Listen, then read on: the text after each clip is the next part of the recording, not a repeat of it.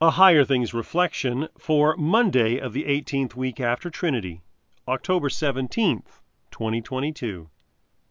In the name of the Father, and of the Son, and of the Holy Spirit. Amen. Circumcise therefore the foreskin of your heart, and be no longer stubborn. Deuteronomy 10, verse 16. In the name of Jesus. Amen. God commanded the sons of Abraham to get circumcised. Circumcision was a sign attached to the covenant promise that God would bless the offspring of Abraham and also bless the nations through Abraham's offspring. The law told Israel, if you, the offspring of Abraham, wish to receive God's blessing and pass it along to the nations, you must obey my statutes. Of course, genuine obedience is not merely external. Genuine obedience begins in the heart. It includes fearing God and loving Him, as well as loving your neighbor. So, Moses calls the Israelites to deal with their sinful hearts. Don't merely cut off your foreskin, cut off the stubborn attitude that clings to your heart. Here, Circumcision is a metaphor for repentance.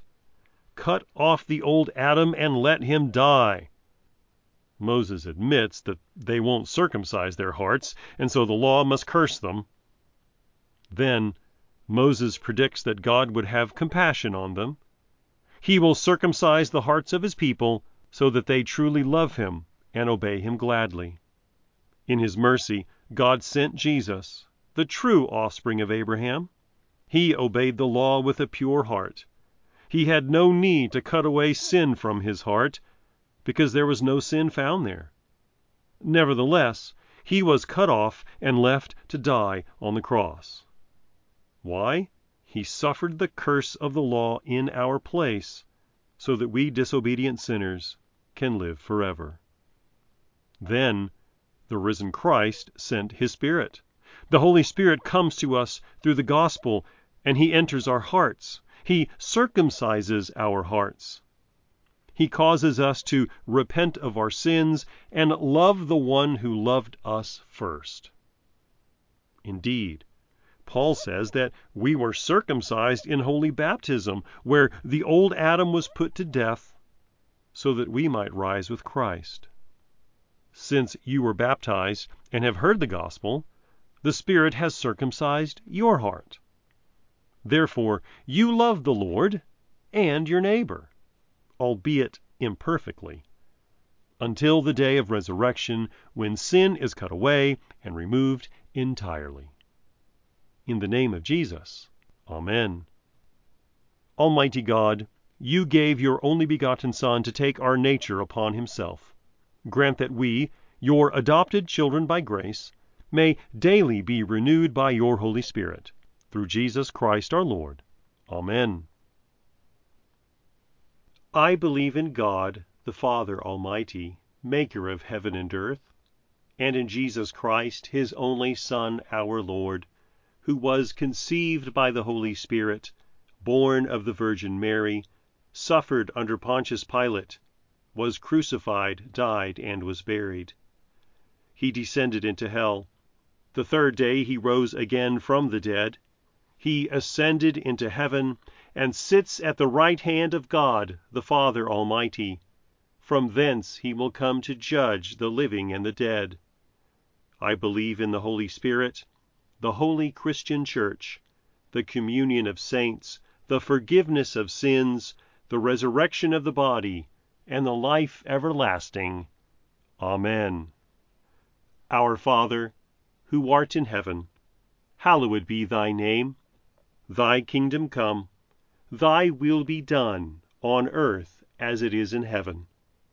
Give us this day our daily bread, and forgive us our trespasses, as we forgive those who trespass against us. And lead us not into temptation, but deliver us from evil.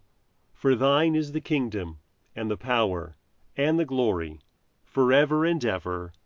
Amen. I thank you, my heavenly Father, through Jesus Christ, your dear Son, that you have kept me this night from all harm and danger, and I pray that you would keep me this day also from sin and every evil, that all my doings and life may please you. For into your hands I commend myself, my body and soul and all things. Let your holy angel be with me, that the evil foe may have no power over me. Amen. Higher Things Daily Reflections are free, just like the Gospel, but they exist and grow from your generous contributions. All donations are tax deductible. If you would like to contribute to the work of Higher Things and support these daily reflections, log on to www.higherthings.org/reflections for more information. Responding to who am I is a central part of being God's creation. How can you ground yourself in something unchanging when everything in the world fluctuates? Embrace your Lutheran identity by holding firm to God's unwavering word. Check out Confessing Jesus by one of our former college campus volunteers, Molly Lackey, now available from Concordia Publishing House.